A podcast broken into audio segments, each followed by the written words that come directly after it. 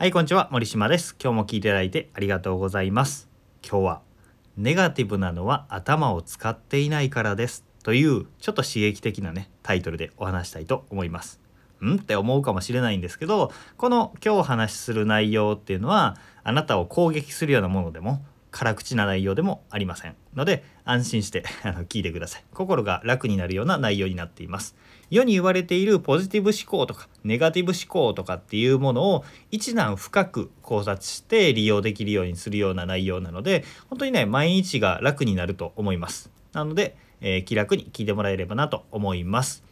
えー周りにですね私ネガティブなんだよって言う人とか、まあ、言わずともいっつもネガティブで暗いこと考えてる人っていません？でそういう人って頭使ってないんですよ。頭使っていない、えー本能のままに生きているだけなんですよね、えーこれを聞くと最初みたいに、えー聞いてくださっているあなた自身が結構日頃からネガティブ思考だなって自分で思っているとギョッとするかもしれないんですけど、えーこの仕組みネガティブという思考の仕組みについて知ってほしいんですね。人間の脳っていうのは階層構造になっていて、えー人によってはまあ多くは3つに分けられる場合が多いんですけどもっとねざっくり分けると2つです。動物の脳が中心にあってその上に人間の脳がかぶさっているっていう仕組みになっているんですね。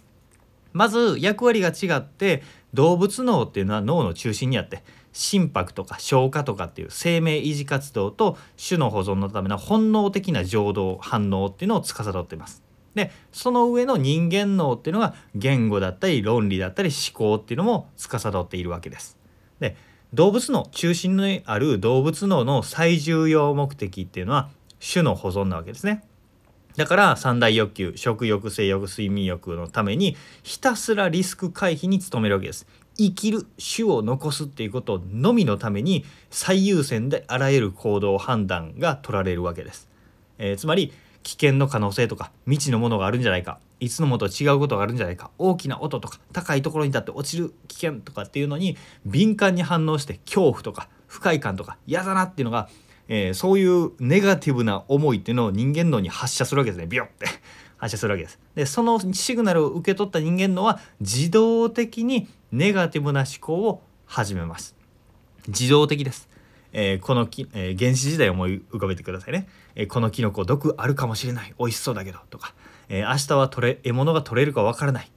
雨が降るかもしれないとか雨が降らないかもしれない食料が奪われるかもしれないあの暗闇にはなんか天敵がいるかもしれないとかああ自分陰口言われてるかもしれないとかっていうふうに思うわけです。これネガティブな思考で自動的に湧いてくるんですね。これすごく今重要なことでネガティブな思考っていうのは考えているというよりも浮かんでくるっていうことですね。自動的に浮かんでくるっていうのが正しいものなんです。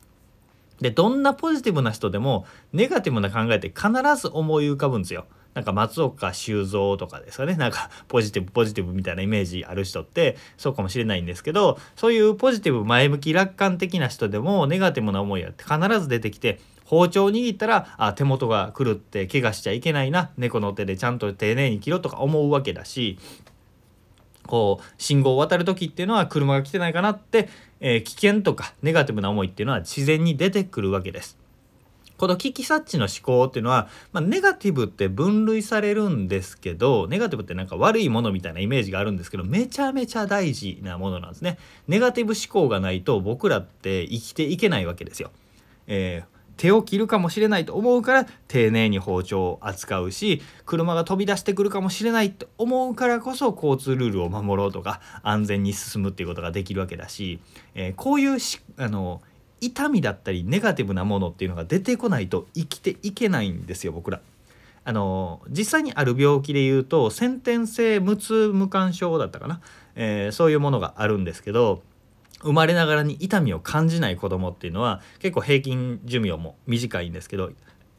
やけどしても、えー熱くないから鉄板ジュージュー触っちゃったりとか高いところから飛び降りてボキッと折れても痛くないからどんどん飛び降りちゃったりとかってするわけですよ。で危険とか痛みとかがないからネガティブな思いが湧かないわけですね。だからどんどん危険なことをしちゃうっていう風になっちゃうわけなんですね。だから痛みだったりネガティブな不快感とか、えー落ち込みだったりとかっていうのは自分を守るためのただのシグナルなんですよね。だからそれをどうポジティブに変えていくか自分に役立つように変えていくかということが頭の使いどころなんですね。だから一番最初にネガティブなのは頭を使っていないからっていうちょっと刺激的な言葉を使ったのはネガティブは浮かんでくるからそれにそれをどう料理するかというのが頭の使いどころなんだというお話なんですね。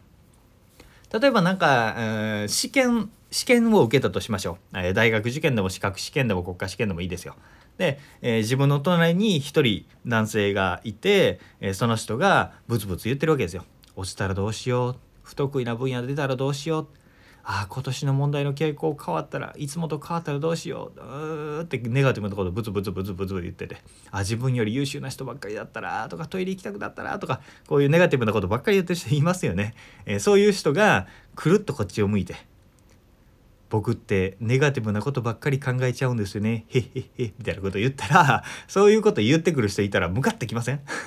そんなこと言ってるんだったら今からできることなんか一つでもしやみたいな風に、うん、こう知った激励罵倒したくなるかもしれないですね。えー、こんな風にこう不安を出てくるままに垂れ流しているっていう状態って本当に頭使っていない状態ですよ。でそれに、えー、ネガティブな思いに振り回されるだけだったら動物と変わらないのでせっかく僕らね人間脳があって思考ができるので、えー、ネガティブな状況こういう危険がある不安があるっていうことが分かったらそれに対処をしようということですね。例えばさっきの、えー、不安、えー、不得意な分野が出たらテストに出たらどうしよう。じゃあ一つでも不得意な分野を潰しておこうとか、えー、今年の傾向が問題の傾向が去年と変わったらどうしよう。でもよく考えたら他の人も一緒だな。条件一緒だからそんな心配する必要ないやとか。トイレに行きたくなっちゃったらどうしようって思うんだったら水分ちょっと少なめにして今のうちトイレに行っておこうみたいな風に対策をするわけですね。この対策を考えるのが頭の使いどころということです。えー、さっきからちょっと同じことを違う例えで繰り返してますけど、え、ここで注意すべきことがあって今ネガティブっていう言葉を最初から使っちゃっているのでポジティブに考えようっていう人がいるんですよこの話を聞いて。ポジティブに考えようっていうふうに言うんだけどポジティブが万能かというとそうでもないんですよね。あの不得意な分野がテストで出たらどうしようポジティブに考えよういやまあ俺ならできる大丈夫大丈夫っていうのって何も変わってないじゃないですか。まあ気分は変わるかもしれないけど具体的なこととして対策を何もしてないからいい結果にならないわけですよね。あの客観的に見たらちょっと痛い人なんですけど本人としては感情が変わるからよしみたいな感じなんですけど、えーいいのはネガティブな思いが出てきたらそれに対して対策をして対策をして準備をしてこうなったらこうこういう場面が出てきたらこういう準備をしとくみたいなことをやりきった後にポジティブってすごく生きてくるんだろうなと思うんですよ。これ楽うんソフトバンクの孫さんだったかな？孫さんが確か言ってたんですけど、えー、僕はネガティブシミュレーションポジティブアクションで事業に向かっているんですみたいなことを言ってたはずです。ネガティブシミュレーションできるだけ悪い想定をしてこんなことが起こっても大丈夫みたいな準備を徹底的にやってその後やる時は絶対いけるんだっていうふうにポジティブで、えー、楽観主義で行動するんだっていう話を確かされていたのを今思い出しました。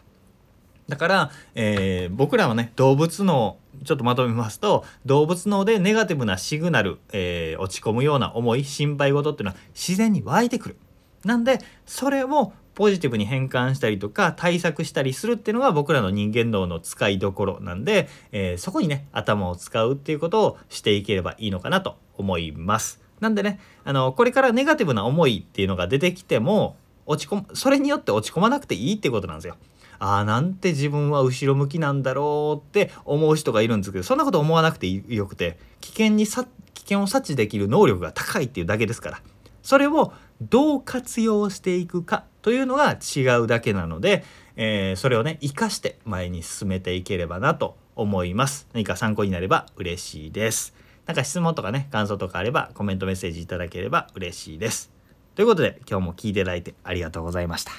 森島でした。それではまた。